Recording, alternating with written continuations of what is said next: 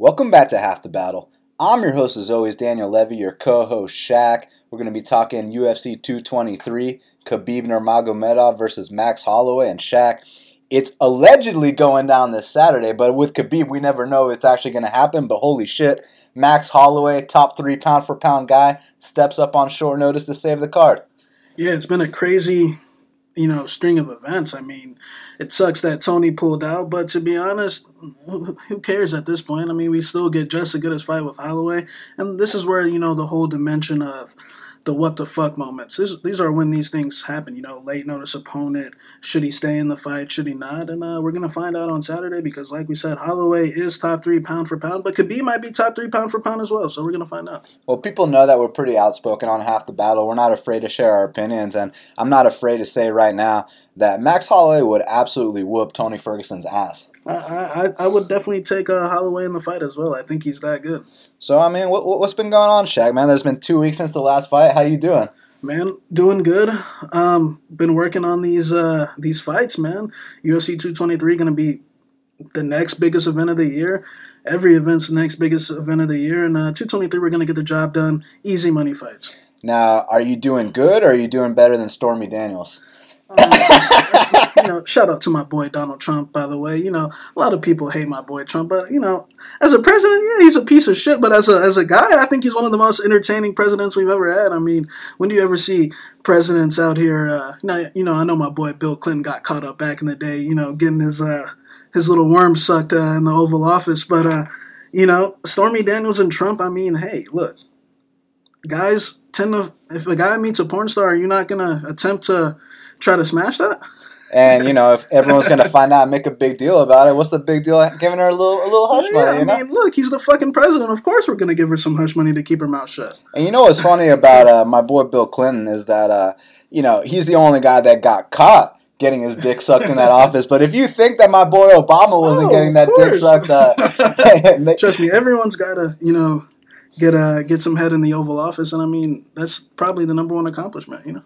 Yeah, definitely isn't uh, the gun control laws these days. I'll tell you that right I mean, now. Exactly that.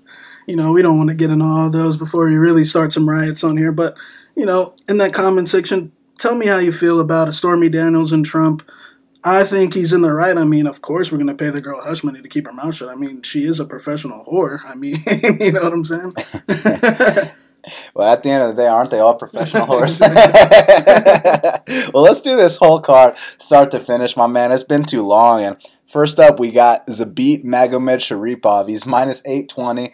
The comeback on Kyle Bochniak is plus 560 now. Look, it's line a mismatch, and most likely Zabit's going to win. But I know you remember that time when when Enrique Barzola fought Kyle Bochniak, Enrique clearly wins the fight, and they give the decision to Kyle Bochniak. So uh, my boy Kyle has some influence on these judges. That being said, you think he's going to be able to weasel one out here against the six foot one featherweight Zabit Magomedsharipov? You know, Zabit's clearly, you know, the better fighter all across the board in every aspect of the game. But I got my respect for Bochniak. I think he's a solid American weasel. Not your typical Brazilian weasel, but he's a solid American weasel. You know, the fact that he got his hand raised against Enrique, Jesus Christ, congrats. I don't know how his fight against uh, Davis, I thought he clearly won that fight. I don't think there was any weaseling at all. I thought he clearly won that fight. But I'm going to go with Zabit here. I just think he. Uh, I don't think Bochniak can win a decision here because I just think the techniques of Zabit is going to be way too flashy here, and the crowd just going to go ooh and ah, and he's going to be up ahead on the points. But I mean, Bochniak can catch him off one of those spins. I do see down the line, you know, if Zabit's not careful with all those spinning uh, techniques, he can get countered and get floored. And uh, I don't think it's going to happen here, maybe down the line. But I actually do think Zabit is a top 15 guy, and uh, I'm interested to see where he goes on from here.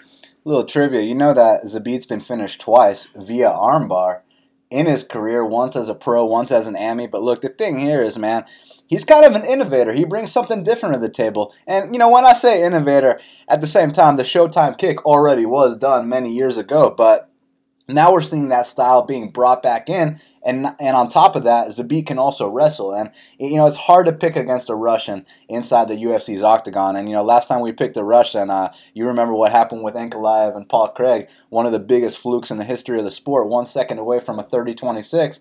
And, you know, these things happen. You, you got to weather the storms. But as far as this one's concerned, yeah, don't go laying minus 850, minus 900, you know, in a spot like this, even though I do think Zabit is the rightful favorite. So just sit back and enjoy. It's either going to be a nice ass whooping or there might be a holy shit moment. So definitely enjoy that one. But next up in the women's flyweight division, we got Ashlee Evans Smith. She's minus 200, and the comeback on Bec Soccer Mom Rawlings is plus 170. Now, you know, uh, Becca picked up my kids in her minivan and took them to soccer practice last night, and now this weekend she's fighting Ashlee Evans Smith. They both have losing records in the UFC. Who do you think gets this one done? First off, I, I, I don't know if Bec Rawling is the, uh, the the type of chick you'd see at soccer mom events driving minivans. I mean, that chick is Jesus Christ. You know, that's a when you see Bec in public, you know, you go, oh wow. But uh, I mean, don't get me wrong. Of course, I'd, I'd hit that, but you know that doesn't matter. But um, as far as the fight goes, man, I question Bec's heart. You know, I think she has a lot of mental lapses. I question her heart, her toughness, and I question her skills. Um, the thing is, I think Ashlee Evans is also a thinker. I mean, we've seen her at times go in there and, you know, think too much. You know, after the end of rounds, you see her talking to herself. You see her, you know, stopping certain techniques because, you know, she doesn't have the confidence in those. But the, the difference is when you're fighting Ketlen Vieira, who's undefeated, the number one contender, I don't expect you to win those fights. I expect you to get your ass whipped. Now, her last fight against Sarah Moras, let's be honest here. Sarah Moras is the queen, the queen of the uh, fluke armbar in that division. You know what I'm saying? If you fuck around with Sarah and you go on her guard, you might get armbarred, and it happened to her. And we know that the female division is still in those developing stages, and girls are still getting armbarred. So um, it's a tough fight. I'm gonna go with Evan Smith in this one. I think Bec, everything about Bec on tape just says stay away from her. I mean, I know Ashlee Evan Smith is very flaky. Um, does she have a losing record in the UFC? Yeah, Five she does. Two and three. Two and three, yeah. So she's very flaky, big thinker, but everything about Bec Rawlings. I mean, let's just go over it. I mean, you know, she uh, she isn't doing this camp with Alliance, but I've heard Eric Del Fierro in the in the corner tell her personally, get out of your own head. Is that the type of fighter you want to bet on? She's in her own head. It's a it's a Kailin Curran situation. It's a it's a she doesn't believe in herself. The second things get tough, she goes in that autopilot mode. She starts wincing. She starts looking for a way out. She's flipping off the crowd in the middle of a fist fight. You know that's what that's where her focus is on. So everything about her tells me stay away. I think Evan Smith ties her up. I think the the boxing exchanges could be be a little hairy. Yeah, Bec has better hands, well better hand techniques, but in terms of landing punches, I mean when we look at the numbers, Ashlee Evan Smith is one of the most active strikers uh, in terms of female. She averages 10 strikes a minute, so she stays very active. Even though those strikes don't have much on them, I think she's going to stay away on. Ten strikes a minute. Those, fight metric need to get their shit together. I mean, just attempts, not land attempts, just, you know, act, activity. So uh, I think she's going to stay up ahead on points, to tie her up. Um, but it's definitely, I can't trust either side. You know, if this line was a little closer, then, you know, we might consider taking a side. But I'm going to go with Evan Smith by decision. Yeah, and you know now that Kailin Curran's no longer on the UFC roster, I think Bec uh, takes the the crown for worst fighter on the UFC roster. And not to mention the fact that her history, she's been getting tied up by these straw weights. You know, Tecia Torres. Uh, she lost to Heather Jo Clark via tie up. She lost. Don't forget about that. Um, I mean, even her win, Seohee Ham. Uh, you know, the fight was in Australia. You know what I'm saying? So, um, her other win, Lisa Ellis. I mean, the chick really ain't done shit. Evan Smith in her fifth pro fight beat Marion Reneau. Yes, she beat Marion Reneau. It wasn't nothing controversial in my eyes. I thought she won the last two rounds. I thought she stole the second and clearly won the third. And uh, you know, at least she's uh, risen to the occasion before. Tough fight, but I go with Evan Smith. Yeah, Evan Smith as well. Look, she only lost the two number one contenders, Raquel Pennington, Ketlen Vieira, and uh, the queen of the fluke armbar. And, you know, she's probably going to come out here and be a little bit too much for, for Rowdy Bec. So, yeah, I, I got Ashlee as well. Now, next up in the featherweight division, we got Alex Bruce Leroy Caceres. He's minus 145, and the comeback on Artem Lobov is plus 125. Now, man, it's about time to give my boy Artem Lobov a fellow 500 fighter. You know, someone with a shitty record just like him. He finally doesn't have to fight Cub Swanson. He finally doesn't have to fight Andre Fili. Now he can go out there and get back to, uh, you know, the the winning ways he had on the Ultimate Fighter when he was knocking out all those scrubs. Now he can knock out a scrub here. Who, who you got? You know, just due to both these guys' history, it's definitely a tough fight to call. I'm surprised by the action on both sides we got from that fight. And, you know, I think Caceres got his life changed against Wang Guan down there in China. I don't know how the fuck that fight was a split decision, but I mean, he got dropped, what, three, four times, something like that.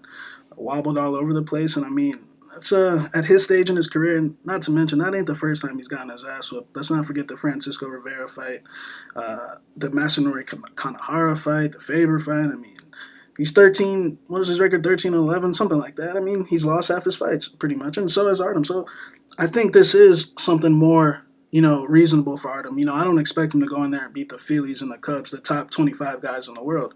I expect him, you know, to do better against this type of opponent. But Alex Caceres' last wins were against Orlando D. Cole Miller lost three of out of his last four. He's another flake. I mean, this guy is flakier than, you know, these guys that use Selsun Blue. You know what I'm saying? I mean, he's got a very flaky. you know what I'm saying?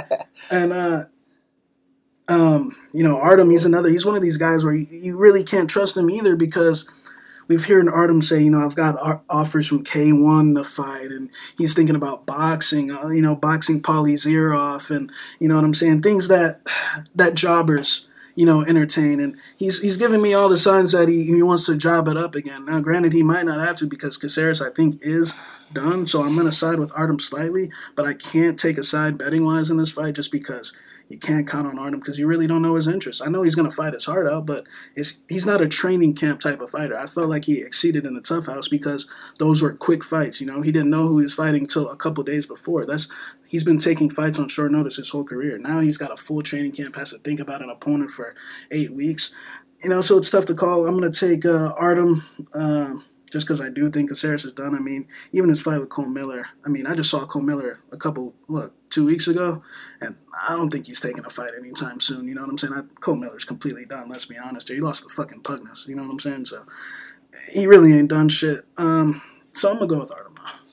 I think I'm gonna go with Artem as well. You know, I, I just don't think that Caceres can take a shot like he used to. Not that he was ever able to take that good of a shot. I mean, you remember what my boy Cisco Rivera did to him when you're getting knocked out by 35ers in under 20 seconds. I mean, what else is there to say? And uh, with Lobov, you know, he usually he, he lets he lets out the gas tank, and if he's got nothing left, then he becomes a walking punching bag. So it's all about is he going to get him out in the you know the first round and a half, or is uh, Bruce Leroy going to be able to you know land some spins and maybe take him down? It's going to be interesting to see if Caceres because if Caceres fights smart and game plans, he could so win a decision there. He could take him down. We know Artem don't like to wrestle. You know he wants to go toe to toe, as my boy Conor McGregor says, stand up and fight. You know. Yeah, and speaking of Conor, you know, Artem's fighting a southpaw here. He's got the best southpaw on planet Earth to train with, but that's also been the case for all his other fights. So you know, we'll, we'll see. We'll see who wins this fight. I, I probably got Artem, but you know, who, who gives a shit, right? But this one, this one, I do give a shit because Evan Dunham is minus 145, and the comeback on OAM, Olivier Aubin Mercier, is plus 125. And, uh, you know, I really liked OAM against Gilbert Burns because, you know, I felt like he was going to expose the walking punching bag that is Gilbert Burns. But now you got a fringe top 25 guy in Evan Dunham. Top 50 is top 15. This is this is going to be a this is going to be a tough fight. Who you got? Tough fight. I feel like Mercier has been making solid improvements since the Carlos Diego fight. And I mean, we just saw what Carly, Carlos Diego did to uh, Jared Gordon the other day. I mean, he tied a grown man's hand behind his back and uh, beat his ass. And I think uh, OAM striking has come a long way. I mean, we remember the days where he used to be terrified to exchange punches in the pocket. And I mean, he went from being terrified, now he's showing me all that good southpaw action with the jab and the, the straight left hands. And I mean, the left kick, I mean, he's looking like a real southpaw striker out there now. Dunham is one of these guys where his fights are super hard to gauge because you can't measure intangibles. And when I say intangibles, I'm referring to the heart, the cardio, and you know the will to win. And I mean, those things definitely cannot be questioned about Evan Dunham. You know, his last fight, he got 10 aided in the first round against Dariush and came back and won the next two. And I mean, the ass whooping he took in that first round was just that's the type of guy he is. He's willing to take that ass whooping. Now, that's not going to be the type of fight here because OAM's not going to empty out his gas tank in the first. OAM's going to stay in that TriStar for three for three rounds, look to point fight and win a decision.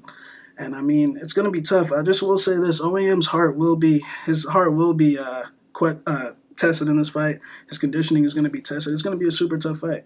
I think Dunham's like super well rounded. I mean, he can box from the outside. He can wrestle. We saw him take down Dariush. We've already seen his jiu-jitsu before with back in the day with Efrain, and you know what I'm saying. He's one of the most well-rounded uh, guys in the game. Not to mention this guy. Let's be honest here. He kind of beat RDA back back in the day back in Brazil. So we uh we know what he's capable of. But I've been saying for a while, I think OAM's coming out party is coming very soon. I think he's improving at a very high rate, and I think he's about to. Uh, open up some eyes here, man. I'm gonna go with OAM. I think he, uh, I think Dunham is getting old. I think Dunham's not making any improvements. I think Dunham is what he is. He's been the same fighter for the last, you know, five, seven years. That is what he is, and I think this is perfect timing. You know, new opponent, late notice, and I think Mercier's got nothing to lose in this fight. You know, this is his coming out party. I think he's gonna win a decision here. I actually think he's gonna uh, catch Evan a couple times because I think Evan's under the impression that he's strictly a grap, uh, strictly a grappler, and uh, I think he's going to shock him on the feet a little bit and win, uh, stay ahead on some points from that southpaw stance. It's going to be a tough fight, but uh, I'm going to side with OAM. Yeah, look, Dunham's a very interesting guy because you know you you throw everything but the kitchen sink at him and he's still there, and OAM is a very methodical fighter. He's got that TriStar style, but he's he's got mental lapses in the middle of his fights. I mean, you saw that fight with Tony Martin. He's dominating the first two rounds the hell happened in that third round? And that's not the first time that's happened either against Carlos Diego. Now, look, I bet Carlos Diego in that spot, plus 265, so there's no shame in losing to him, but it's been a recurring trend that in that third round, he happens to have mental lapses. And uh, you uh, you make a mistake against a guy like Evan Dunham, he's going to show you exactly why he's a 15 fight UFC veteran, and I think he's going to win the split decision here. So I'm going to go with the veteran. Evan Dunham. I wish that OAM was fighting Gilbert Burns so we could take advantage of that opportunity, but unfortunately he's not. I got Evan Dunham for the victory. Now, next up in the light heavyweight division, we got Devin Clark. He's minus 110. And Mike Rodriguez is also minus 110. Now, uh, man, Devin Clark, talk about a disappointment in a prospect. I mean, you know, is over there getting finished by Alex Nicolson. He's getting finished by standing rear naked chokes. I mean, it doesn't get any worse than that, does it, Shaq? I mean, yeah, the Nicolson loss was uh, very bad, and you know, his last fight with he definitely let me down. He let a lot of people down. You know, we were under the impression that Jan was going to quit, and uh, Clark just wasn't good enough. Um, you know, plain and simple, Devin Clark is terrified to exchange punches inside the pocket. I mean, the reason why he got choked out against Jan was because when he threw a punch, he was so lunged over that it was literally perfect positioning for Jan to get that choke in. Because when he throws punches, he's looking to make sure his head is wide out the way because he really doesn't want to exchange punches. Now, when he gets the front run and you know hug your leg and you know dominate you like how he did against Jake Collier, you know then he's doing his thing. Um, Mike Rodriguez is super green, offensively striking. I mean he's a powerhouse, and I think you know out in space, Devin Clark better be very fucking careful out in space because out in space one chin touch, I think Mike Rodriguez might put him down, and I actually think he will put him down. I think uh, this fight will be going Clark's way early. I think he's going to tie him up. Um, but I think eventually, off one of these breaks or out in space, Clark uh, Rodriguez will land a punch. Like I said, I think Devin Clark's just simply scared to exchange punches. Uh, unless Mike Rodriguez just wilts the pressure and you know accepts the uh, accepts the positions off his back, you know, then Devin Clark will get the front run. But I do have my concerns about Rodriguez. I mean, he is you know super green in that area, of stuffing takedowns. He still gets taken down. Uh, at least his last fight against Jamel Jones, he didn't. But I looked at Jamel Jones' record. I mean, Jamel Jones had been knocked out like three times before that. So really, the opponent really wasn't up to par. I am going to go with Rodriguez here by KO. Not that confident, but uh, I think Devin Clark's just simply too scared. I got Mike Rodriguez as well. I think that Devin Clark is a guy you can absolutely not trust. I think he's proven that. Even in his wins, it's uh, been very, very ugly. He's simply not UFC caliber. And with Mike Rodriguez, I'll tell you what, on that contender series fight, you know, I'm not going to sit here and compare him to Yoel Romero, but that was a Yoel Romero type finish, man. I mean, that flying knee, the timing of it, and prior to that, the way he was stuffing those takedowns, I think he can put the fear into a guy like Devin Clark. I think he's going to come out here and finish him. And the thing is, he might have to knock him out because Rodriguez has never won a decision in his, entire career, so even amateur career. So it might be a finisher bust type of thing. Yeah, and I mean, but what's Devin Clark? A, hump your leg Yeah, or yeah, bust type thing? Devin Clark's got UFC experience and he's got losses before in the UFC. So he's To Alex Nicolson. so you know what I'm saying. He is the definitely the more experienced fighter. But in terms of the long term battle, I definitely see Rodriguez having the uh, higher ceiling. But not that that matters or anything. But speaking of things that matter, we got Joe Lauzon. He's minus 185, and the comeback on Chris Gruetzemacher is plus 160. Now, a couple of years ago, you know it would have been about minus 250, Joe Lauzon, maybe even minus 300. But let me ask you something. You know how many head strikes Joe Lauzon has absorbed in his UFC career, Shaq? You know a lot. I just know he gets hit five times a minute over the stretch of a ten over ten year UFC career. He's absorbed over a thousand head strikes in his UFC career, Shaq. Exactly, and And those add up. You know, I mean, when I look at all the uh, the severe beatings he's taken, I mean, let's talk about the Pettis knockout, the Michael Johnson fight where he got brutally butchered for three rounds, the Evan Dunham 30-26, you know, boxing clinic, the uh, Stevie Ray fight where, you know, he shelled up and got his head, you know, smashed in, and the Guida fight, the two Jim Miller fights, the Marcin Held fight. I mean, the list goes Kenny. Florian fight, Kenny Florian fight. So, look, I think uh, the Jorge Masvidal fight. Yeah, I think Lauzon is uh, damn near on the tip of the iceberg when it comes to damage taken, and I mean, The Rafael Osunsa fight. I'm, I'm seeing a steady decline in him. I mean, he is eight and eight in his last 16 fights, and I mean, uh, you know, Gruetzemacher. I think he showed a, a lot of people what's up in his last fight against Davi Ramos. I mean, we had a seven, uh, we had a max bet on Davi uh, Davi Ramos in that fight, and I mean, Gruetzemacher gave us a little sweat. I mean, we were pulling guard two minutes into that fight, and uh, we were definitely a little worried. I definitely gained a lot of respect for my boy Grits. And um, to be honest here, I think Gruetzemacher's got better hands than Lauzon. I think he's got better kicks, and I know he's definitely got better uh, cardio.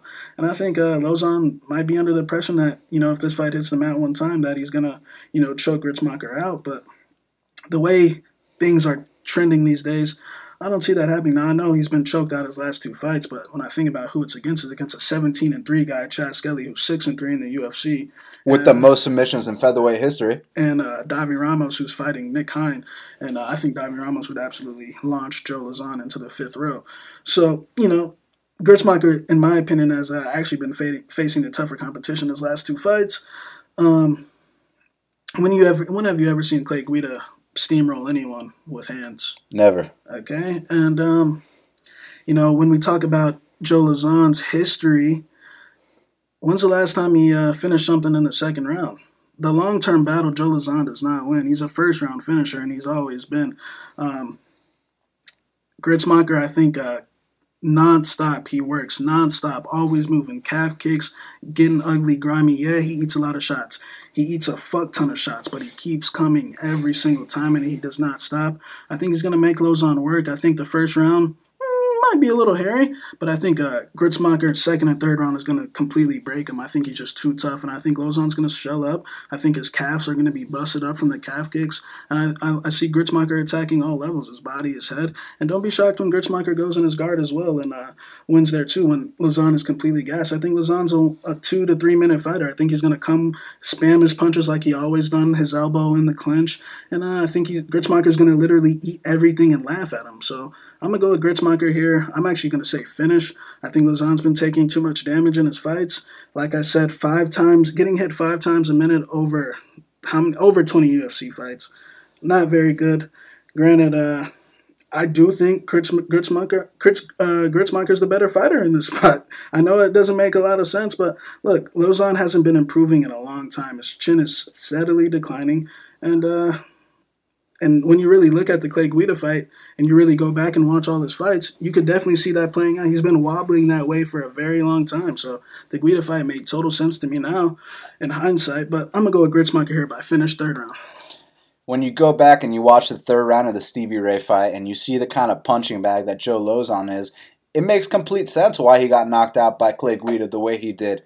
It was simply you know, an accumulation of all those wars, all the thousand plus strikes he's taken to the head over his long UFC career, and now it's finally over. Now he's at that point where you start losing to the guys that you would normally crush. Because trust me, a couple years back he would have crushed Chris Gruetzemacher, but this is Chris, uh, Gruetzemacher's chance to finally come out here and get a big win. You know, he moved his camp to ATT for this one. You know, he's one of the original guys from the lab. He was in the corner for Benson Henderson in the Frankie Edgar fight.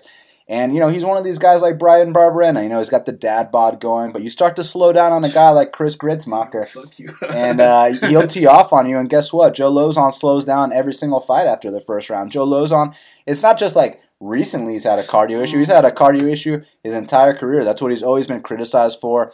So it better be a first round finish for Joe Lauzon, or else it's going to be a complete bust. And I'm going with the upset here, man. I think Chris Gruetzemacher is going to weather that storm. Look, we had a max bet against Gruetzemacher in that Davi Ramos fight, and uh, he made us he made us work for that one. And I think uh, making someone work for something, you make Lauzon work for something, that's a recipe to beat him. I got Chris Gruetzemacher here for the upset.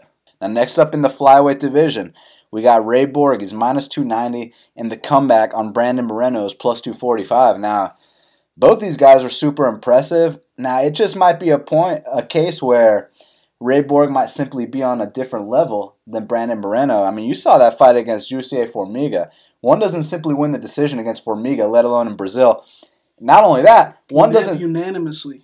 One doesn't simply take the back of Jussier Formiga. So just because Ray Borg got suplexed into an armbar, don't hold it against him. Many guys would get embarrassed against Demetrious Johnson, but I gotta tell you what, this kid Moreno, he's been coming through for me too.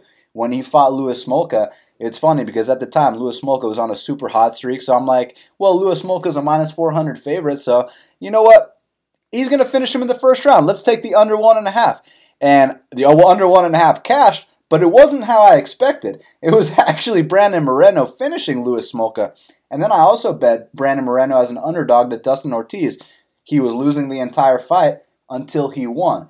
So what that tells me is that Brandon Moreno is an opportunist. So, you know, this fight goes to decision. He's most likely losing, but one explosive move, he could get it done. That being said, do you think Ray Borg is simply too much for him right now? You know, I'm uh you know, we faded uh Brandon Moreno's last fight. Yeah, his last fight against Sergio, and I thought he fought admirably. Um, you know, very tough kid. Uh, I think he had a solid start at 125. You know, wins over Smolka and Dustin Ortiz. That's Ryan you know, those, too. those are big deals. Those are serious statements. I mean, he's a top 10 guy for a reason. And uh, but to be honest here, I just think there's levels to this game. I just think Borg's better, better in every aspect of the game. Um, I think Borg came full circle, you know, against Formiga in Brazil. I mean, that was one of the better performances I've seen in that environment. And I mean, look what Ju- Jussier's been doing his last two fights. You know what I'm saying? Straight up manhandling Ben 10 and uh, the jab. What's his name? Uh, Sasaki. And uh, I think he's. I think Moreno's a tough kid with a bright future, but I just think on the feet he tends to, you know, plant his feet and just throw wild looping punches. You know, um, just trying to spam a bunch of punches.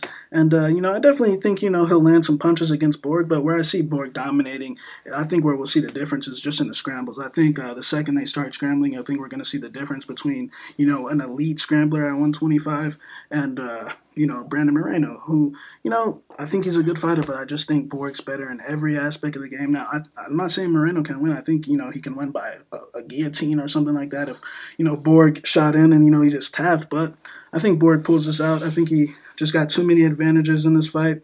I think uh, his move to Jackson's long term will definitely benefit him. And uh, I think Moreno will have a bright future after this. Yeah, you make a good point about his move to Jackson's because ever since he did that, you know, he, he was originally at the rival gym in Albuquerque, New Mexico, with Tom Vaughn as the head coach, Tim Means as a training partner. And since that point, improving. he goes over to Greg Jackson. He's got Brandon Gibson as a striking coach. You saw that striking in that Formiga fight, completely different guy. So now that he's not afraid to let his hands go, and he knows what it's like to be in there with the number one pound for pound guy, you know, quote unquote, Demetrious Johnson. It's going to pay dividends when he's in there with Brandon Moreno. And you know, somebody will counter me with, well, what happened in the Scoggins fight when he got fucking completely dominated? For one, he was still at with Tom Vaughn and those guys. Where I mean, we can see Tim Means ain't been improving, but hey, Tom Vaughn got a UFC champion, so shout out to Tom Vaughn. He got Nicco Montaño, but like we said before on the show many times, Justin uh, Scoggins might be the best flyweight in the world if you don't touch his neck. You know what I'm saying? Yeah, I mean, if Justin Scoggins, if the if the mental could catch up to the physical, the kid, uh, the could kid be- would blow a lot of the kid could be a future world And, champion. that was, and when he fought Ray Borg, that just happened to be, you know, his fucking performance. And I mean, we bet on Scoggins in that fight, plus, Plus 250. 250. You know what I'm saying? Shout out to my boy Vic for calling that one. He he bet that too. But listen, man, Ray Borg, he's simply on a different level than Brandon Moreno. It's all about not getting caught. The long term battle will be won by Ray Borg here, and also don't be surprised if Ray Borg finishes Brandon Moreno. But Moreno's got a bright future as well. He's just a kid. He's only what 24 years old or something like that. Came out of nowhere, and now he's in the top 10. So Number number 16 seed on TUF, top 10 in the world. yeah, and uh, he had a very good fight with Pantoja as well. Pan- Pantoja whooped his ass, but it was it was a solid effort. It was just when he came out there and he stopped Smolka the way he did at the time when he did. Smolka never recovered to this day. He got kicked out the UFC. So, you know, Moreno's no slouch. Let's put it this way Moreno ruined Smoker's life. Yeah, and and Smolka should have never made that video about Sergio Pettis either. It was funny. yeah, it, it was fun while it lasted. And shout out to my boy Matheus Nicolau on that easy money. Shout out to my boy Matheus, by the way. Big, big friend of this show. Yeah, I hope they get him a fight soon. Now, next up in the women's strawweight division, we got Karolina Kowalkiewicz. She's minus 190 in the comeback on Felice Herrig. How'd you pronounce that name again? Kowalkiewicz? I mean, what the fuck's her name? Kovalkiewicz. Koval, Kovalkiewicz? You know it's Kowalkiewicz, right?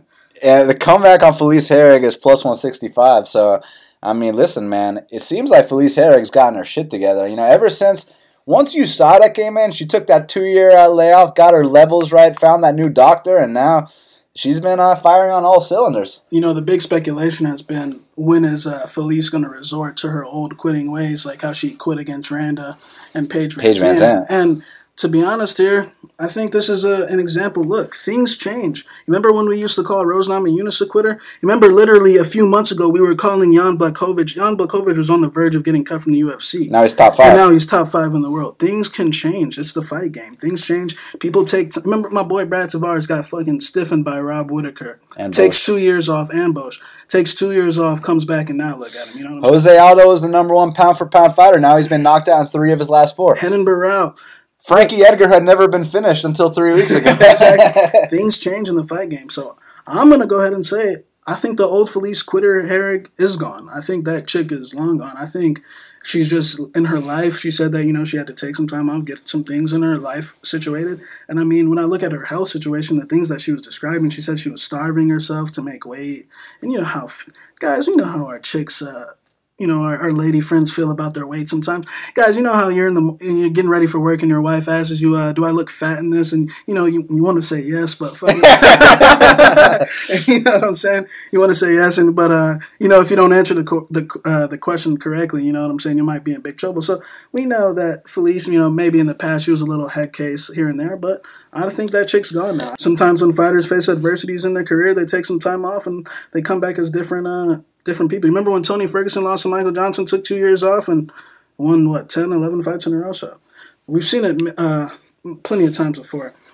As far as the fight goes, um, I think Felice has a clear advantage on the mat here and in the tie-ups. Um, we saw Karolina's fight against Claudia Gadelha. You know, you you would think Karolina would be composed, well, not composed enough, but just be make it to a aware. Yeah, you know, be aware that hey, the first round. Look, let me uh, just stay clear for a second. You know what I'm saying? Just like how Andrade did, and uh, how you're about to see Carla Esparza do in a little in a, in a few months. But uh, but uh, you know what I'm saying? But, you know, I think she uh, even in her Randa Markos fight, I look back and she just blatantly gave her gave up her back just to get out of it. Granted, she got out of it there, but when she fought Claudia, now Felice Herrig is an expert in my opinion when it comes to back taking, uh, and she can do it for three rounds. We saw that Justine Kish fight. Now one would counter, "Oh, Justine Kish sucks. She she's a jobber. She's lost two fights." She in a row." shot herself. But going into the fight, we weren't saying that because going into the fight, Felice was an underdog. Going into the Grasso fight, Felice was an underdog. Going into the Kailin Curran fight, Felice was an underdog.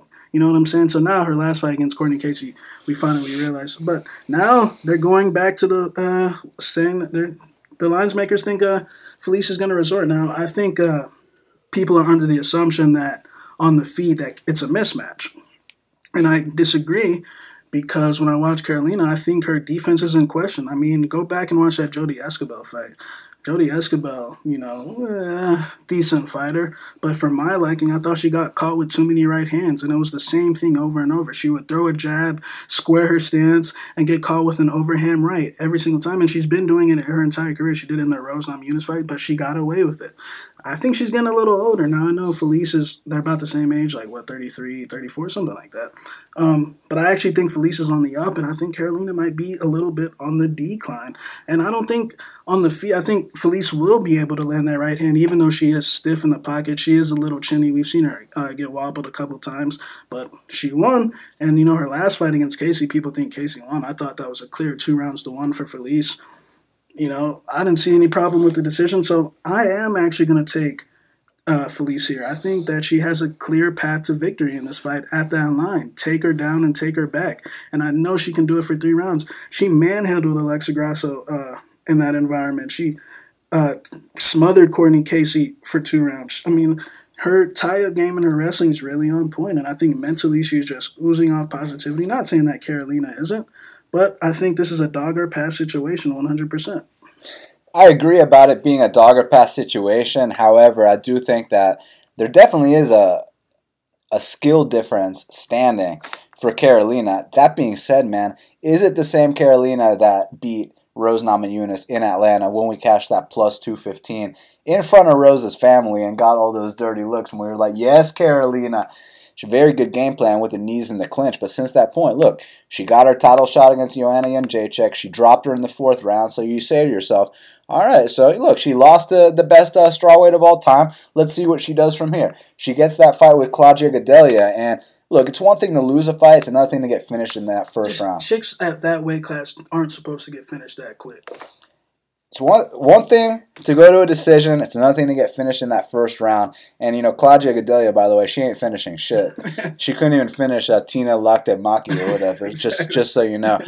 And you know, after that, so you know, okay, okay, Claudia's a top three uh, fighter. Let's. Then know, we saw what happened in Claudia's next fight. We'll uh we'll excuse her for that. Then she goes in there with Jodie Esquibel, you know, the jobber of jobbers, and Jodie's getting off on some right hands. Let's put it this way: even though the scorecards were 30-27, Jodie put her hands up in the air after that fight as if she won. Just put so, it this way: Jodie landed several punches. So you know, I, I really don't know what to make of Karolina at this point, but I do know that Felice is in the best form of her career. I think this fight hits the mat, and Felice is going to have a big advantage. What I don't know is what's going to happen on the feet. So betting wise, dog or pass, I'm going to go with Karolina by split decision. Pay per view time, lightweight division. Al Iaquinta, he's minus 125. The comeback on Paul Felder is plus 105 pick them fight for a reason. Who you got? You know, both of these guys, you know, offensively definitely do their thing. Definitely, like any other lightweight, definitely know how to knock blocks off and knock people out. Um, the thing is, when I look at both their resumes over the course of uh, their last wins, I mean, either guy really ain't done shit. I mean, when I look at Felder's last three wins, Alessandro Ricci, bum. Uber driver. You know what I'm saying? cab driver, Stevie Ray. Let's be honest here. We, Hype we, job. we picked uh, Kajan Johnson for a reason. I don't think Stevie Ray. Look, I think he's a nice guy, but personally, I have my doubts if he, if he's going to stay in the UFC. Uh, and Charles. Hold on. Remember when Stevie Ray tried to hardball with the UFC after that fight with Lauzon? I bet they're regretting that now. Look, skill wise, I'm just not sure if Stevie's going to hang around. He's like, I beat Joe Lauzon and Ross Pearson, therefore you should pay me more. Now, let, let me talk about that for a second because when you when you talk about fighting Joe Lauzon and Ross Pearson, Al Iaquinta knocked those guys out. Stevie Ray, one judge scored it for those guys. You know what I'm saying? Yeah, so you know what I'm saying. And Charles Oliveira, we already know him, survived the uh, jiu-jitsu storm, and he's gonna quit, quit. You know what I'm saying? And uh, Iaquinta's last three wins, like you already said, Lauzon, Diego Sanchez, and not to mention that Masvidal fight, where you know, hey, congratulations to him. He got his hand raised I don't know how, but congratulations. George gets robbed more times than a 7 Eleven, you know what I'm saying? And, uh, you know, I feel like Iaquinta, he's more like prone to straight punches, and obviously all his losses are by getting uh, tapped out. Um, And I actually think Felder has the advantage on the mat, as crazy as that sounds, because we've seen Felder get some subs in the UFC. We've seen him sub Cruikshank. We saw him, you know, go with uh, Charles on the mat a little even bit. Sago. Yeah, even Sago. So I actually think Felder is the one that's better on the mat. And I feel like if anyone takes it to the mat in any type of grappling situation, it's actually going to be Felder here. I think people are under the assumption that Iaquinta is going to be the guy to wrestle. Iaquinta really doesn't wrestle in his fights. I mean, he's just pretty much a straight boxer. Um, as far as the the striking goes, you know, I feel like Felder is one of these guys where everyone is under the impression that he's like one of these top five strikers in the division because and you know his technique is fucking beautiful like his his punching form his kicking form everything but i feel like he falls in a habit where he's trying to be too perfect in there man i feel like he's trying to slip punches the perfect way land check knees the perfect way the low kicks all that stuff the perfect way and he's falling behind on points like he did against ross pearson like how he did against Trinaldo. wait a second he lost to Ross Pearson. Lost. he fucked over a lot of people that night. Everyone had their DJ and Felder parlays that night back in my jobber parlay days, and uh, when they're screaming at the TV, Paul, throw, Paul, throw. and I, I, don't give a fuck if he was icing his shins. I don't give a fuck if he went to fight a night with Barboza two weeks earlier. If you're in the UFC and you haven't figured out how to beat Ross Pearson yet, Will Brooks beat fucking Ross Pearson. You know what I'm saying? And uh, I think he has these these little spurts where he's like he's like trying to prove a point where that he's a tougher guy by eating shots on purpose. And making faces. And, and he's falling behind on points the entire time. Let's not forget about that josh burkman fight. You would think on paper I mean, I think I remember I bet on Felder inside the distance at like plus 290, like I said back in my jobber days. And uh, this motherfucker arguably lost to Josh Burkman because he's trying to do things, everything perfect, and he's falling behind on the points. So I think if this fight goes to three rounds, I think Iaquinta has the advantage all day. Like I mentioned before, he got his hand raised in that Masvidal fight. That's a good quality, you know what I'm saying? If you can get your hand raised in those type of fights, congratulations. Um, and I mean, like I said, I feel like uh, he likes to purposely eat a lot of shots. Now, Iaquinta, don't get me wrong, Iaquinta likes to block punches with his face as well. Like I said, I think he's prone to straight punches with, you know, he's got his hands out wide. But I like his hand fighting, and I like his uh, he see, he strikes me as the type of guy. He's a big game hunter. You know what I'm saying? It's a tough fight to call. I'm gonna go with Al Iaquinta by decision. Like I said, I think uh, Felder is prone on the scorecards, like we've seen before, and I think uh, he better knock uh, Iaquinta out. Um, but the thing is, like I said, I don't think Stevie Ray's on that level. I don't think Alessandro Ricci's on that level. I think Charles is a fucking Brazilian weasel. You know what I'm saying? So I'm gonna go with Al Iaquinta here by controversial decision that you know Paul Felder would probably uh, you know get on Twitter and complain about and you know things of that nature. But I'm gonna go with Al by split. Yeah, look, I could see it. If it goes the three round dis- distance, then Al's probably most likely going to win because he does have that volume boxing style. But that being said, man, I'm not sure if Al's heart is really into this shit anymore. I mean, the only person he's fought in the last two years is Diego Sanchez. And I mean, you haven't figured out how to beat a guy like Diego Sanchez in 2017, 2018. You probably shouldn't be on the roster anymore. So, you know, I don't really put any, much stock into that. Prior to that, he beat Jorge Masvidal prior to Reebok, prior to USADA, and you know we all know he didn't really beat Jorge Masvidal. Jorge Masvidal beat the absolute shit out of him, dropped him. I'm surprised he wasn't able to finish him. But in this spot, I actually think that Paul Felder has a chance to come out here and not just beat Iaquinta, but finish Iaquinta. I think that Paul Felder is the hungrier guy. You know, I don't think he's the one looking into real estate right now. I'm going to go with Paul Felder uh, via knockout here. Now, also in the lightweight division, Michael Chiesa, he's minus 145, and the comeback on Anthony Showtime Pettis is plus 125. Now, Shaq, uh, I hear I hear Showtime's back, you know, and I've heard that his last seven fights, he's two and five. I keep hearing he's back. You know, they say the same thing every fight. You know, Showtime's Showtime this, Showtime that. He's he's back. You know, all this stuff. Just like they said before the Eddie fight, just like they said before the Edson, the Dust, and the the. uh the Charles fight. I mean, even in the Charles fight, he won. He looked like garbage to me. You know, when Charles was getting off in the feet and you're still getting taken down in the second and third round against this little Brazilian weasel, just like how we mentioned, uh, you know, a few uh, and let's just be honest here. If Charles wasn't such a little Brazilian weasel, that fight might have uh, that fight might have been a little sketchy. Now, Chiesa strikes me as an opportunist. Uh, opportunist man. He wanted this fight for a reason. You know, I mean, just look at Pettis' last fight. He tapped to a body triangle. And shout out to my boy Dustin as well, fan of the uh, friend of the show. And uh, like I said, nothing has changed. His game isn't evolving.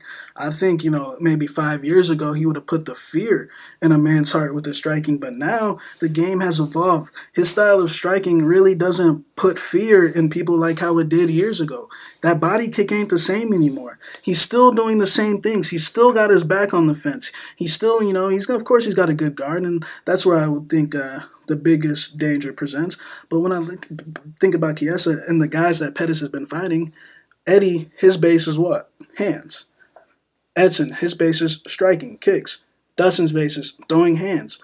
Uh, Max Holloway, striking. These guys have been breaking him down on the feet. He hasn't really gone up against a, a guy where his his base was strictly grimy, grinding, wrestling, top pressure, where that was his forte, and that's what we got with Chiesa here. Now, even on the feet, people think, well, Pettis is gonna fuck him up in space. I don't think so because look, when you got a, a six one a lightweight, especially with that frame, like we know with our boy James Vick, everything's difficult in there. When you try to take him down, it's difficult. Even striking with him is difficult because, as uh, my boy Conor McGregor said, I felt like I was hitting a lot of glove. You know, the shots roll off the glove a lot when you're fighting 6'1, 6'2, 6'3 guys. And I feel like that's going to be the case. I feel like everything's going to be awkward for Pettis in there. And I don't I don't think, uh, as my boy Dustin Poirier said before the last fight, I think Pettis is a front runner. I think when he's out in space, like against Jim Miller, and he's, you know, doing his little striker thing, you know, he's flowing, of course he's having fun. And we know Jim Miller's completely done. And even in that fight, in my opinion, he still found a way to go to his back. I just don't think anything's changing. I don't see any improvements. And it's not, and, you know, the skill thing is one thing, but it's also a mental thing. I've heard him say personally out of his own mouth that it's been a wanting it issue. A wanting it issue at this stage in your career, it shows me the signs of a broken man. I got Chiesa. I wouldn't be shocked in a finish because we know when Chiesa gets on top, generally it's game over. Now, Chiesa's last fight against Kevin Lee, you know, Kevin Lee in that area, when you both got the same type of strength, and we know Kevin Lee in that division is probably might have the strongest tie up in that division. You know, Kevin Lee would smoke that, right? exactly. You know what I'm saying? Kevin Lee, I mean, is a fucking strong as an ox. He's probably the strongest guy in the division. He full mounted Tony Ferguson. yeah, he's probably the besides Khabib. I mean, he's probably the strongest guy in the division. So, you know what I'm saying? There's no shame in that. But Pettis is a guy that he's going to accept that bottom position, going for the triangles and arm bars. We're going to get that top position. And like I said, I think things are going to be super awkward on the feet. And it's only a matter of time before we push him in that fence and get real ugly and grimy with him. Typical Chiesa style, and I got Chiesa by finish, but I wouldn't be shocked if it went third rounds. You know that uh, Chiesa has beat more top 15 guys than Pettis, right? Of course. Chiesa has wins over Trinaldo. He he choked out Al Iaquinta. He choked out Beneil Dariush. He even beat James Vick on The Ultimate Fighter. What uh what top 15 guys has Showtime beat? He beat Cowboy Cerrone in 2012 and Benson Henderson back when people actually gave a shit about Benson Henderson, but you know Benson's fighting fucking Roger Huerta in a couple days. You know what I'm saying? That's the game has moved on, guys. no, no, one gives a shit. Look, I'm a fan of Showtime. Look, I was a big fan when he uh, jumped off the cage in the WC. I remember when he uh, had that fight with Bartimus back in the day, when he choked out uh, Alex Karalexis, when he uh, tapped out Shane Roller. Like, those are huge wins. And, you know, he had a lot of surgeries in between those fights. The guy's been taking a lot of miles on his body for a long time. And I think it's finally caught up to him. And we've just been seeing steady decline. You know, he had an entire career before his UFC career, right? He was already a champion in the WEC. He was a champion in the UFC. And, and now it's over. It's not like he's going from being ranked 15 to 10 to 5 to 1. It's more like going 1 to 5 to 10 to 15. Switching weight classes, missing weight, and, coming uh, back. When you when you there's there's a couple of things that he's, he's done. He's looking for answers. You know, for example, when he was on that three fight losing streak to Eddie Edson and and Rafael, you know, he was saying, "Well, look, I'm just losing to the top guys, but but I'm losing by decision. It's not like I'm getting finished." Well, fast forward a couple years since that point, not only is he getting finished, he's getting melted in fights, which is things that he would have never done. He would have never taken a seat before, like he did against Max. Granted, Max is a top three pound for pound guy in my mind, but that happened. But still, he still took a seat. And then also in the Dustin Poirier fight, you're tapping to not a submission, but to a position I mean, you know what I'm saying? So now it, it's just one of those things, and you're missing weight for title fights. I just don't think that Showtime wants it anymore, and rightfully so, man. I mean, look, he owns his own barbershop, he owns his own sports bar, he owns his own gym, he's a former champion, he's got you know the supermodel fiance. Like, so I get it. Come in here, take this hundred k, pay off your wedding, and move on to better things. And I think with Chiesa, You know, he's a super deceptive guy. So people are under the impression that on the feet that it's going to be a complete mismatch, and I disagree. You guys remember that time when Michael Chiesa dropped Jorge Masvidal standing? You know what I'm saying? Uh, you remember that time? Uh, you know, he actually dropped Kevin Lee standing too, right? People don't remember that, but watch that in slow motion. He hit him with a left hand. It was a left hand to the chin, and Kevin Lee went down. Don't don't uh don't at me. Go watch that real quick in slow mo on UFC Fight Pass. And so I don't really think that Chiesa is going to be in that much danger. Uh, on the feet here, but what I do think is that he's going to be relentless with his takedown attempts. The body lock's going to be on point, and then when he gets on top of, of Pettis, Chiesa is very, very heavy on top. He has super deceptive ground and pound, just as Jim Miller, uh, what that ground and pound feels like. Because as soon as Jim Miller felt it, he gave up that back instantly and got choked out. And don't be surprised when Pettis uh, taps out for the second fight in a row. So whether it's a finish, whether it's a decision, I got Michael Chiesa for the victory here. Now next up, and let's just go ahead and say it: the fight to watch. Calvin Kattar, he's minus 120. The comeback on Renato Moicano Carnero is plus 100. And I'm just going to go ahead and say this, man.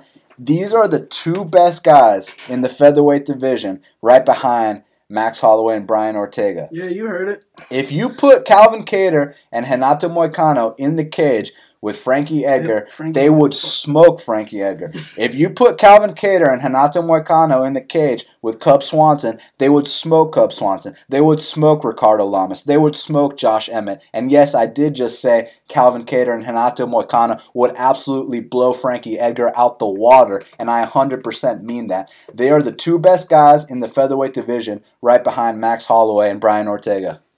I agree 100%. We were talking about that the other day. Look, a lot of people well, all the action came on Moicano, so I guess people haven't forgotten. But the guy's only loss is to Brian Ortega. Let's not forget that he did take out Jeremy Stephens when he was unranked, when Jeremy was number five in the world in America by a split decision. Great performance, in my opinion. And, uh, you know, I know Calvin has all the hype right now. But, you know, I definitely still consider Renato Moicano a serious threat at 145. Like we did say, yes, he would beat Frankie, Cub, uh, Lamas. Lamas, all those guys. Um, Already beat Stevens. Yeah. So in my opinion, these are the number three and number four guys in the world. Now, in the order, it's very tough to call because, like we said, Calvin has all the momentum. Now, basically, Shelby's setting Moicano up. Now, he thinks he's got a star with Kattar, and granted, so. I mean, what he uh, did in his debut against Fili, my boy Dan here was telling me long before, like, hey, this dude Calvin Kattar is serious. And, you know, of course, you know, me, I'm thinking, yeah, yeah, sure. Turns out, 30 seconds into that fight, I mean, Fili was already broken. And I mean, of course, uh, someone's going to say, oh, Fili ain't shit. But I mean, yeah, Fili's going top 15 into, in the going into the, going into that fight, you weren't saying that. You know what I'm saying? So, uh, so then, you know, after that, I mean, he takes out undefeated Shane Burgos, who had never lost a fight in anything in his life, kickboxing, anything. He never lost the fight. He, beat the fuck out of Shane Burgos. The, and he beat the fuck out of Shane Burgos. And you know, the second round, you know, people, what, what happened in that second round when he was showing up, not answering back? That's what vets do. You know, he had already popped his head back a hundred times. Doesn't Yoel Romero take rounds off that's sometimes? What, that's, that's, what, what champs do. That's what my boy Cody Stamann does. You know what I'm saying? We take rounds off and we still win. You know what I'm saying? So uh, Kattar strikes me as one of those guys. From me, from the second I saw him, he just struck me as that I mean, when you got that record, seventeen and two, and then when you, and, then eighteen and two, and you see how the wins come by for the most part decision. Now, a lot of people would think, oh, those wins by decision aren't impressive, but the decision wins really uh, they catch my eye. You know, it's funny. all, all, these jobbers are like, "Oh, his name's the Boston Finisher, and he doesn't finish fights, so yeah. let's hold that against him." all right, you got you jobbers think about that. What I think about, he I see a guy rounds. that comes into the UFC with a 16 and two record. That means he already paid his dues on the regional scene. Now he's 18 and two. As far as I'm concerned, both of these guys could fight for the world title today. Yeah. So I mean, this is definitely very tough to take a side in this fight. You know, personally, I'm gonna go with Kattar just because I feel like all the action's coming in on Moicano. So if I had to take a side, I'd go with uh, Kattar's side just because I feel like he's got the momentum. Now, this is a desperate Moicano coming in because, I mean, he's possibly might lose two in a row here. So it's tough just to go ahead and fade him. It's a tough fight. I'm to go with Kattar. But uh, it's unfortunate that one of these top five guys has to take a L. And yes, like we said before, Renato would smoke Cub and Frankie. That's all I want people to know. He, they would smoke Cub and Frankie, Lamas too, and you know that's all I want people to know. Look, whoever takes an L here, they're gonna bounce back way better. It's not it's not that big of a setback. Even for my boy Moicano, he takes two in a row here. He will be perfectly fine. But look, I think the difference is that Calvin Kattar's striking technique is slightly a little crisper. Obviously, we got to watch out for that Brazilian Jiu-Jitsu black belt of uh, Moicano. I mean, people are going to bring up how Kattar got submitted in 2008. You know that was 10 years ago, right? You know, so who? Let's be honest. Who didn't get submitted in 2008, right? I want y'all to go. I want y'all to go back and look at some of Moicano's local scene fights. I mean, some of them were. I mean, the guy you see now in some of his local scene fights. You know what I'm saying? It's like completely look, I, I just think the difference is that look, Moicano is a top five guy, but Calvin Kattar is a top three guy. It's simply a game of inches with these two. There's going to be an absolutely incredible fight. It could go either way. I simply think Kattar is slightly better, but I'm so excited about this fight. I can't wait to see what both of these guys do with their careers. Both are going to probably contend for a title before it's all over, and one might even be a world champion. There's a reason why you know this fight is uh, third on uh, third from the main event. You know, after uh, Sean Shelby saw Kattar's UFC debut, there's a reason he's been on pay per view two fights in a row. You know, he he realizes what he has here, and Moicano is just as great of a talent too. So I'm going to go with Calvin Kattar by unanimous decision. Co-main event. Joanna Jędrzejczyk, she's minus 120. The comeback on Rose Namajunas is plus 110. Now it's funny because the first time they fought, Joanna Jędrzejczyk, she was a you know a minus 500 favorite, and you know go back and listen to our last breakdown. I absolutely trashed Rose Namajunas. You know, people are like, "Oh, you should delete your breakdown of that fight." Why would I do that? That's what I thought at the time. I'm an honest man. I take my licks like a fucking man. It's not a big deal. But you know what else I do? I learn from my mistakes and I move forward, Shaq. And as far as I'm concerned, that wasn't a fluke. When I think of a fluke, I think of Paul Craig versus Ankalaev, where you know it's complete domination. One second left, he closes his eyes and gets a triangle. You know, congrats to Paul Craig because uh, you know he was one second away from retirement, right? So that, that's the definition of a fluke right there. But what happened with Rose and Joanna was not a fluke, and it's interesting because we actually thought Joanna was super chinny uh, prior to that fight, prior to the Jessica Andrade fight. We faded Joanna Jędrzejczyk one fight too soon when, I, or at least I did when I bet Jessica Andrade. She was one fight too soon. I thought, she, you know, she's chinny, she's this and that. Turns out, you know, She's seven inches taller than Jessica Andrade. She kept her on the end of her jab. It, it was one fight too soon. But I never thought highly of Rose Namajunas. I was always under the impression that, you know, she's mentally weak and this and that. Because remember, here in Atlanta, when we bet Karolina at plus 215 to beat her, and, you know, she broke in that fight. But uh, little do we know, uh, there, was, there was a little backstory, wasn't there, Shaq?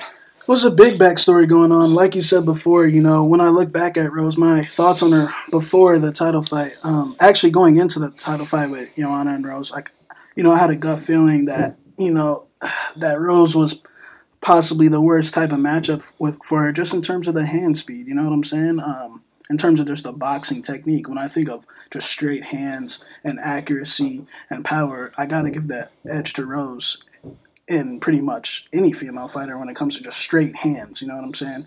And we know that Joanna's style over the years has been able to work against these chicks that she already had broken before the fight. Jessica Penne, uh, Karolina. You gotta tell them the backstory real quick. Oh, the backstory before UFC 201. I mean, Pat Barry, her fiance, got fucking arrested while uh, training with Brock out there in Minnesota gets arrested for a DUI or something like that. Some, some. All right, look. One week before the fight before. at UFC 201, Pat Barry's supposed to be over there in Wisconsin, or not Wisconsin, in uh, Minnesota, helping out Brock Lesnar for his fight. And, you know, he calls Rose Namajunas. He's like, look, I'm in bed at my hotel. I'm about to go to sleep. And turns out, you know, this guy's a recovering alcoholic and a pillhead and all these things. and it turns out, you know, he's not really in his hotel room and is about to go to sleep. He's, he's at the bar getting in fights, getting arrested. It's like, dude, like, what the fuck is wrong with you? A week before the fight. Now, guys, like I mentioned before, we know how sensitive these fucking females can get at times. Imagine a female, her boyfriend, fiance gets arrested a week before the fight. Now, we were at that event. We saw how, you know, Rose's people, we saw how Gaethje and uh, the, jiu- the jiu-jitsu coach was acting. We could tell there was something up. Now, granted, we knew something was up with Pat. We didn't know it was to this extent. But granted, now we know that Rose had moved out of the house, packed up everything, left the house a week before the fight packed up everything out of the house and left Pat there by himself. A week bef- before the fight, she was dealing with all this. So in the first round, she completely snapped Karolina's head back, and then you know the next two she quit. Now, I'm gonna go ahead and excuse her because I feel like when things got tough, her support system wasn't there. The person she always leaned on wasn't there. And my, my boy Pat Barry said the reason why she lost that fight was because of me. no one else, because of me. And I agree 100% because, like we said, these females are sensitive, man. Like she can't be having boyfriend problems a week before the fight. Bo- boyfriend of ten years, exactly. by the way. You know what I'm saying? Uh, that sounds disgusting. Well, it's the truth. It's, it's, the truth. We can talk about the other issues some other time. Maybe if she loses, we can go back to making fun of the emotional support talk. You know. but uh, you know what I'm saying. So. Um, yeah, bro. She's having boyfriend problems before the fight. You remember when JoJo Calderwood uh, fought Marina Moroz and she broke up with her boyfriend like the week of the fight? You know what I'm saying? And she got armbar. Chicks can't be fighting with boyfriend problems the week before the fight. It's just not a good scenario. So I am gonna excuse it. And then after that, she comes back what nine, eight, nine months later. Like a year later. Yeah, a year later with a new haircut, slimmed down, operating on a different frequency, super turned uh, turned on just mentally. And I mean, we saw what she did at Waterson, complete domination, and we saw what she did at uh, Rose Namajunas. Like I said, she's always yeah. had you know, yeah. She's always had the best hands in that division. We already know, you know, Joanna's fairly a one-dimensional fighter. It's either, you know, can she outpoint you from the outside? And when I look at her title reign, you know, Claudia Gadelha, dropped her, won the first two rounds, and then completely gassed out. We know Claudia's a gassing assassin. You know what I'm saying? She got no cardio. Then uh, Andrade, I mean, I don't know what was up with Andrade in that fight. I mean, you know, maybe we did fade her one too soon because Andrade was like just starstruck by her. I don't know. You know, Andrade is a is a you know maybe she she had a crush on Joanna. I don't know. You know what I'm saying? It's just that Rose operates on a different mental frequency, at least right now, as far as I'm concerned. And I think Joanna's trying to, you know, hyper hype herself up. You know, she thinks she's the weight cut. Not that it matters because it's about the hands. It's about what's going on in that cage. And I just think the feints and the speed, the hand speed, and that Trevor Wittman style is uh, going to prevail once again. I think the same thing's going to happen, if not a five round dominant decision. But I do see Joanna wobbling in this fight like she does in a lot of her fights. Look, it's Eurochin. It's just a good case of Eurochin. You know what I'm saying? Eurochin, especially for the females, when they get a little older, they start wobbling. That good old fashioned Eurochin. ask, ask my boy Overeem about that. But look, Joanna Jędrzejczyk is super chinny. She's been dropped five times in her UFC career. You don't often see women getting dropped that many times in, in the UFC. And let, let's count all five times she's been dropped. The first 10 seconds of the second Claudia fight, she got dropped by a jab. In the third round, she got dropped by an elbow. In the fourth round against Karolina, she got dropped by a straight right, and it wasn't to the ch- to the chin Shaq; it was to the nose. And then she got dropped twice by uh, Rose Namajunas, twice by a left hook. Now people think the first one was a right hand. It was not a right hand. It was a left hook both times.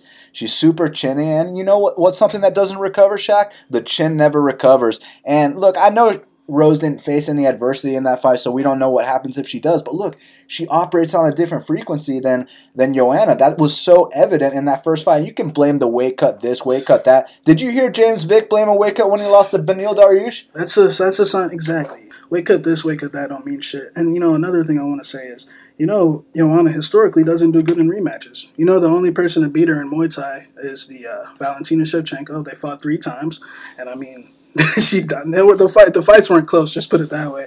You can go to YouTube and watch them. Valentina beat that ass. And you know who's uh, very good friends with Valentina?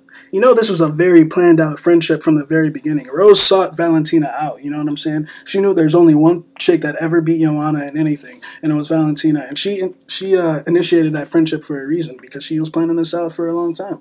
And uh, she doesn't do good re- in rematches. And plain and simple, I just think Rose is the worst matchup for her. I think she'd probably beat everyone else. I mean, honestly, at this point, I don't know, but I think uh, Rose just has her number you know, with Rose, it's always been she's always been extremely talented. She's always been extremely athletically gifted. I just always question her mental state. But now that the mental is caught up to the physical, watch out. And I feel like people forget she's only 25 years old. She's just a kid, Shaq. And another thing, you know, that the, the, the, title fight with Esparza, she was fucking two and one at the time. Two Three and one fights. and 22 years old. 22 years old versus Esparza, who had 12 fights at the time, who had already been a champion in Invicta and elsewhere, who was number one strawweight in the world. Two and one in there. I think uh, we probably jumped the gun on her. A little fragile. Yeah. yeah. Now she's finally yeah. put it all together. This is this is yeah, Rose this is in her prime right here. so this is what people were talking about that whole time. Back when used to, she used to fly armbar yeah. chicks and side kick them in the face. And look, shout out to Joanna Jędrzejczyk. She's still my look. Joanna's still my favorite fighter.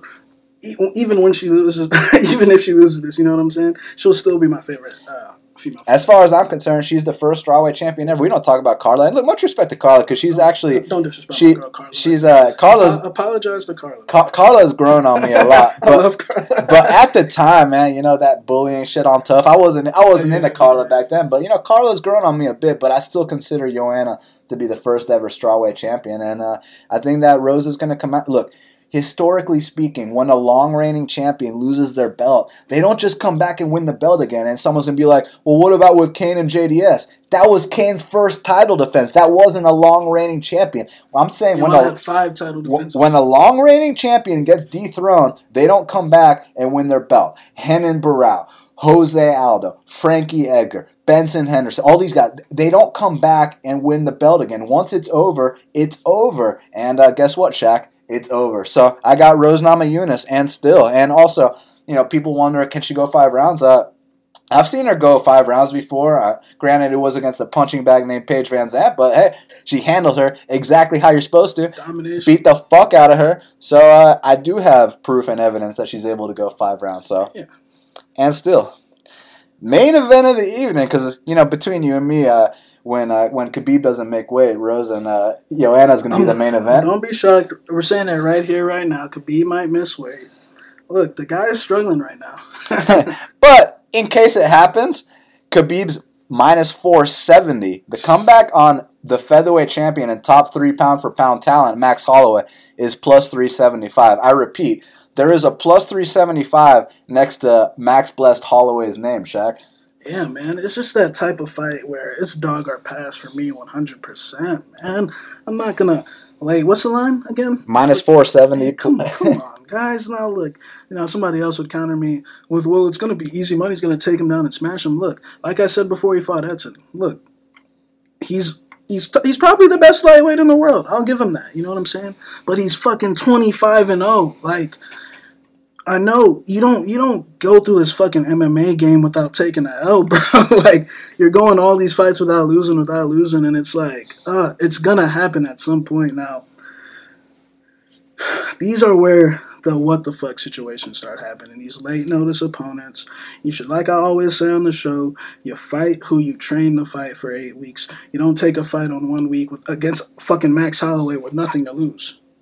You're fighting. It's not fighting, you know, like a Lamas Emmett situation. Where you're fighting Emmett with nothing to lose. You're fighting Max fucking Holloway, number three pound for pound guy, arguably top. He might be number one pound for pound. If we're being honest here, I mean, how many fights has he won? now? 12 fight win streak. Yeah, you know what I'm saying. And I mean, just look what he dismantled Aldo. Like he gave Aldo every chance to win that fight. He stood in the pocket with Aldo. He gave Aldo his chance to win, and he fucking whipped his ass twice. Now, of course, everyone's gonna be like, you know, one would say, well, the second Khabib ties him up, it might be over, and it, and it might be. Look, he might just fucking be way too strong, but you know.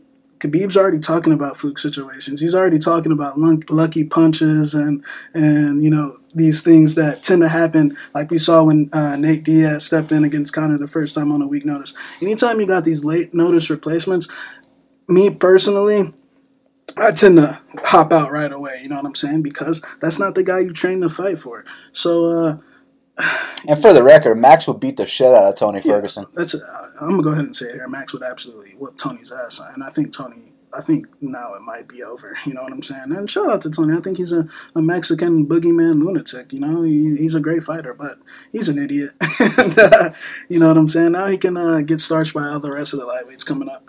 And uh, but it's a tough fight to call. I want nothing to do. It's like I said, dog or pass situation. Anytime you see that number next to Max Holloway's name, I mean, you kind of get tempted to uh, at least put something on it. You know what I'm saying? It's fucking Max Holloway. But you know, I'll, I'll take Khabib just because you know he has been training. But uh, I don't know, man. I got I got a weird feeling in my gut. Look, anytime you get the short notice replacement, weird shit happens. Look at Lamas and Emmett. Lamas was supposed to fight Jose Aldo, Yeah. and then he gets, uh, you know, Aldo pulls out, which he is known for. Well, Aldo got moved to Max. And uh, let's just pretend he pulled out because it sounds better.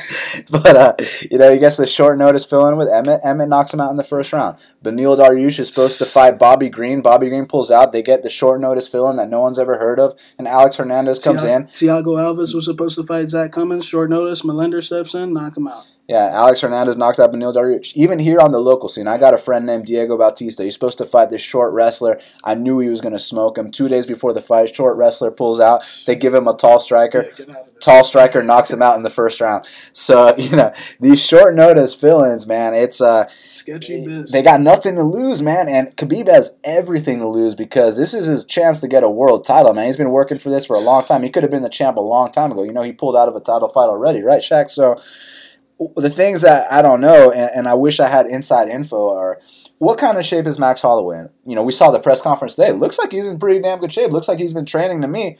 I just want to know because when you're fighting a guy like Khabib, your get up game better be on point. Your takedown defense better be on point. More importantly, your cardio better be on point. But you know what? Max Holloway's cardio always is on point, and he always has a very good volume style. The way he breaks down his opponents, and one thing I like about him here is that he's a mover. You know, but that being said, no one closes the distance like Khabib Nurmagomedov. The way Khabib Nurmagomedov, the way Khabib, you know, walks you down, cuts off that cage, closes that distance is unlike anything I've ever seen. And he pressures guys, but we know historically speaking, you pressure Edson Barboza. Barboza has broken the past. Michael Johnson has broken the past. Now, cr- credit to that fucking RDA win because you know you don't see RDA breaking often, but Max Holloway hasn't been taken down since 2014. You remember that fight with Ricardo Lamas? And when Ricardo tried to shoot on Max Holloway, it was straight nuts to the forehead. So, you know, um, my boy Max Holloway, don't sleep on him here.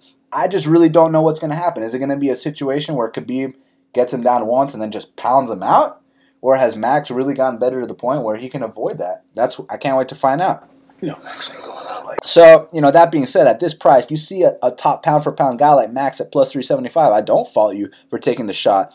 I just really don't know what the fuck's about to happen here. And, you know, when you're one of the best betters in the world, you don't have to bet all 12 fights on a card, Shaq. You're allowed to say, I don't know. You're allowed to say, I can pass on this one. You're allowed to say, let's sit back and enjoy it as a fan. So let's sit back and enjoy it as a fan. Most likely, look, Khabib's a favorite for a reason. He's probably going to win, but I, I hope uh, Blessed Era becomes uh, the second champ champ in UFC history. Now someone's going to be like, what about BJ Penn? What about Couture? When I say champ champ, I mean simultaneous. I don't mean at two different times in their careers. I mean at the same fucking time because you do realize he wins this belt, he's going to be the lightweight and featherweight champ. So I hope Max becomes the second champ champ in UFC history. But uh, you know, that's why we tune in. That's why we're going to pay the 60 bucks for the pay-per-view. Sit back and enjoy on a Saturday night with our friends and see what the fuck happens. So, you know what I'm saying? Uh, may the best man win.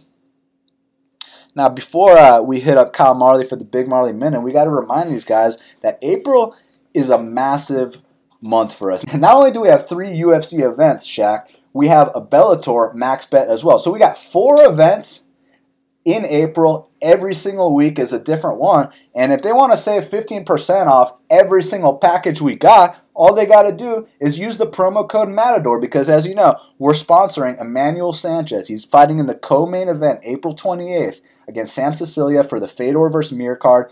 You go to bestfightpicks.com, use the promo code Matador, M A T A D O R, with a lowercase m to save 15% off any package. And listen, man, four events this month. All four are going to be huge. We want to go 4 and 0 on, on events. And, And uh, you know, guys, if you had an, a, bad experience with a previous tout service, you know, you guys got to forget about that.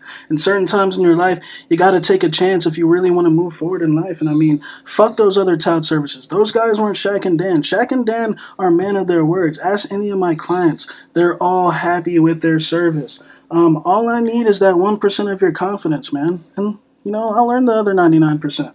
And uh, we're here for one job, and that's to make you money, plain and simple. There's no other things that matter in this game. It's it's about making money, finding these mismatch mismatch type of fights, and you know. We're, it's about consistently getting the money for these fights. And I mean, like I said, if you've had a bad experience before, forget about it. We're the guys that come to. We're the guys that's going to get that bankroll looking right. And I mean, like I said, these lines are softer than Rockhold's chin.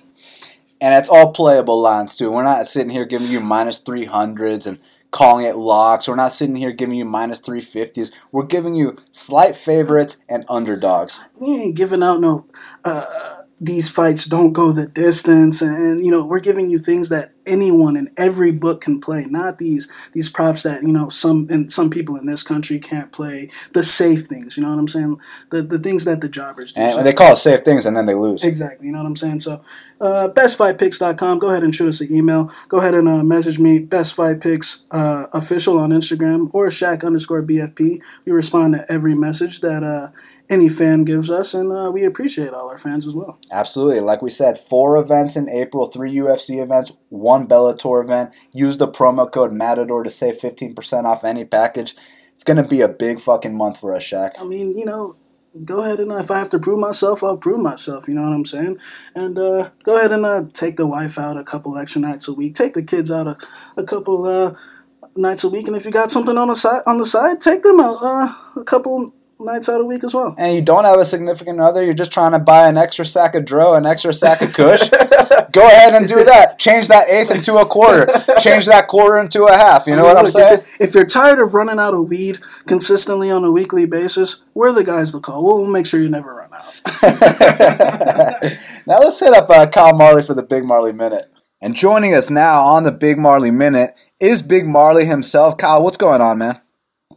Not much, man. Long time no talk. Uh, it's been too long, too long. I know, right? They made us wait two weeks, which is uh, a long time for guys like us. But the good news is we're going to have an event pretty much every single week this April, minus the last week. But then we get that big Bellator event with Fedor and Mir and Emmanuel Sanchez. So I'm pretty excited. But man, I thought we were going to talk about Tony Ferguson versus Khabib, but as you know, for the millionth time, that fight isn't happening. And honestly, man, there's no guarantees that this fight between Max and Khabib is going to happen. But let's say it does happen. I mean, do you give uh, the featherweight champion Max Holloway, you know, a chance here? Because I mean, look, man, let's be honest, he's a top three pound for pound talent. It's just the week short notice and all the factors that come into play here. What's your opinion on the matchup? Yeah, I think uh, the week short notice and all those factors really makes it hard to want to pick him. Uh, maybe on a full training camp uh, when he did pull out of a fight just a month ago. Uh, but man, you add all those things together and then throw Khabib in the mix, and how is he going to do it? I'm not sure, man. And uh, I don't really want to mess with him too much on DraftKings either. Uh, but if you do think Max is going to win, you absolutely have to put him in your lineup because you'll never see him at 7,100 again. Um, and if he wins, he's for sure paying that off. Uh, I just think that now with with the fight change, Khabib is only 9,100 on DraftKings, uh, which is the third most expensive. Um, and now with the fight change, he's the second highest uh, betting favorite on the card. So I think I, I got to go pretty much all in on Khabib this week. Um, if not all in, I'm, I'm thinking 90% Khabib. Uh, and then maybe a shot or two on Holloway just in case. But yeah, I don't see how he gets it done. I think this is going to be Khabib via mauling. So Rosa and Joanna, they're rematching. The first time I got it completely wrong. Now, my question here is, man, do you view it as a fluke, or do you think that Rose really does have her number? No, I mean I don't think it was a fluke. She did drop her twice. Um, but yeah, I mean, who know? I don't. I've never cut weight myself, so I don't even know what all that is like. Um, so I don't know if that's just an excuse or what for JJ.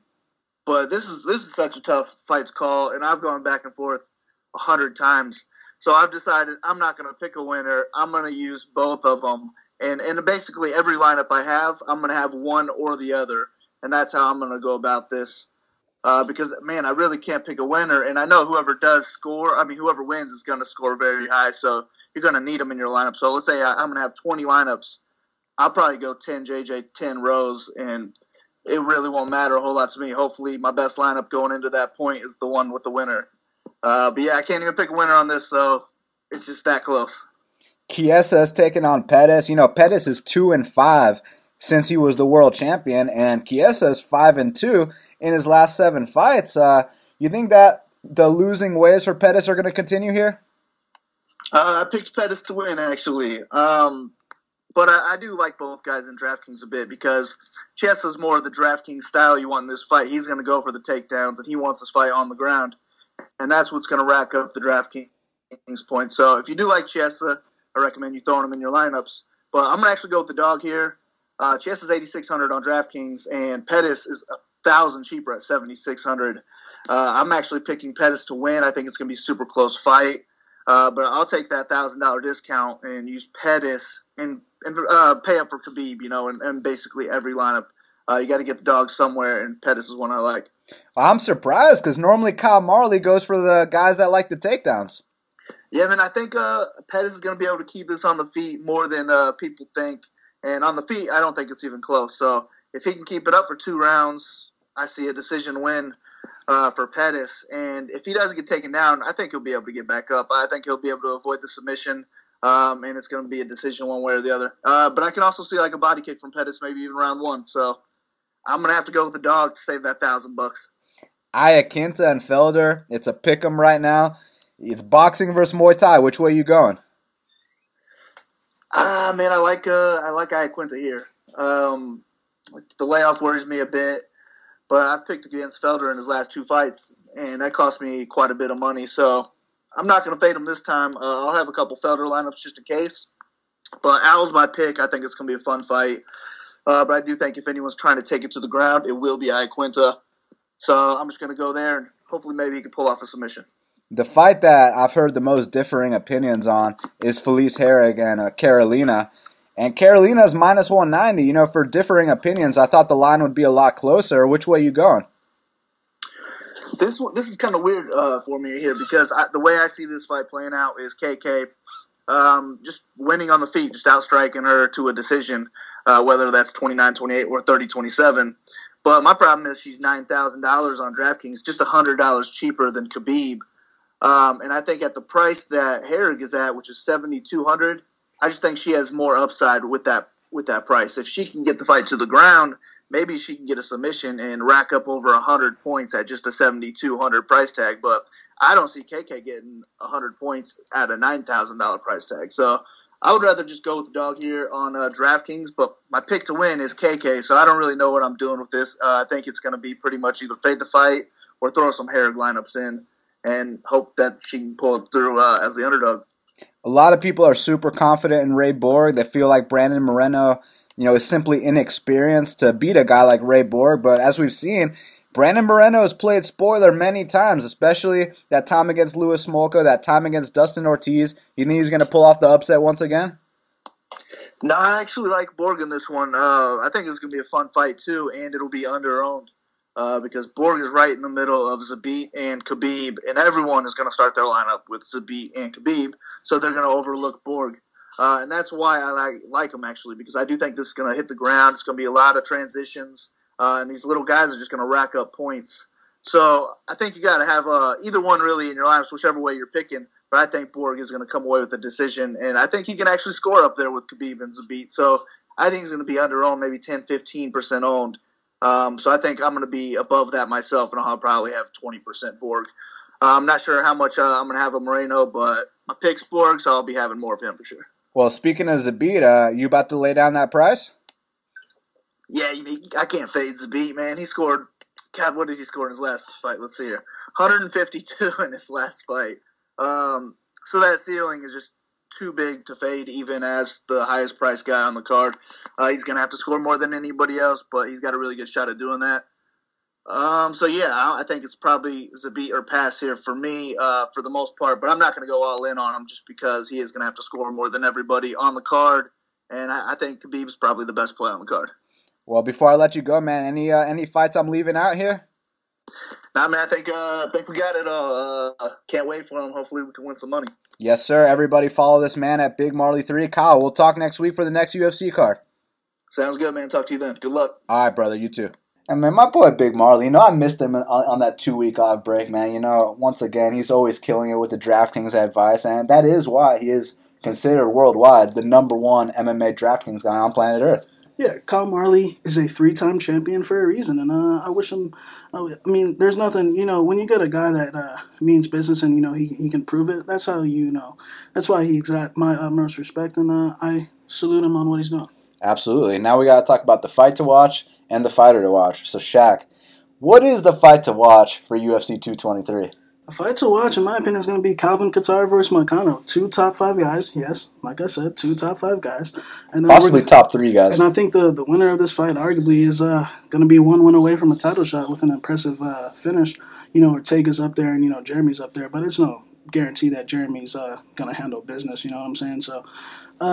These guys are top five for a reason, and uh, this is the fight to watch. I mean, it's going to be a super chess match. We got that chat, that jab from Kattar, and we got that calf kick from Moicano, and you know the mat game as well. So I'm interested to see that fight. Yeah, look, you know, I hate to be boring, but the fight to watch is obviously Moicano versus Kattar. Like I mentioned, in case you guys didn't hear what I said earlier, Calvin Kattar and Renato Moicano would smoke Frankie Edgar today if they fought. Okay, and obviously, you know, being that they would smoke Frankie, they'd also smoke Cub, Lamas, Emmett, Jeremy, you know, Zabit, all these other guys, Darren Elkins. It doesn't matter. We're looking at the number three and number four guy in that division, right behind Max Holloway and Brian Ortega. Calvin Kattar versus Renato Moicano is your your fight to watch. So, Shaq, who is your fighter to watch?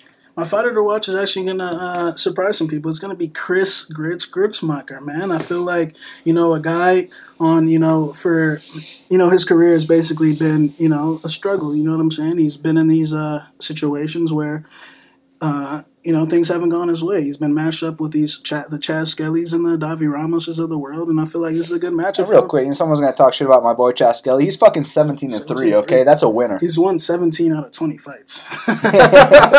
he's only lost three times. So tell me your favorite fighters record. Yeah, I'm saying he's won. He's gotten his hand 17, uh, 17 out of twenty times. Just put it that way.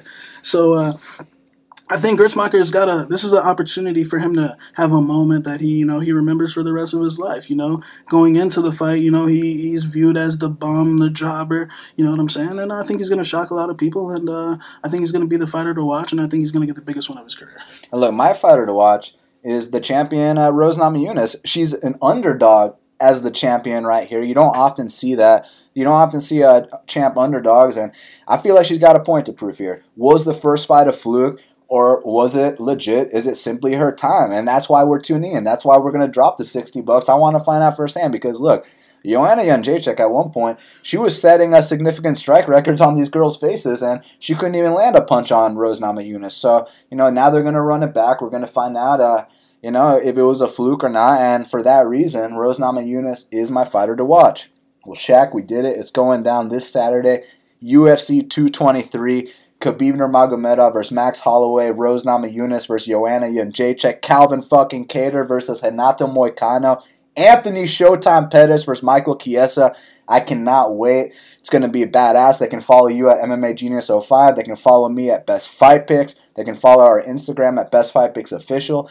Make sure you go to bestfightpicks.com if you want our plays. Use the promo code Matador with a lowercase m to save 15% off any package up until Emmanuel Sanchez's fight, April 28th.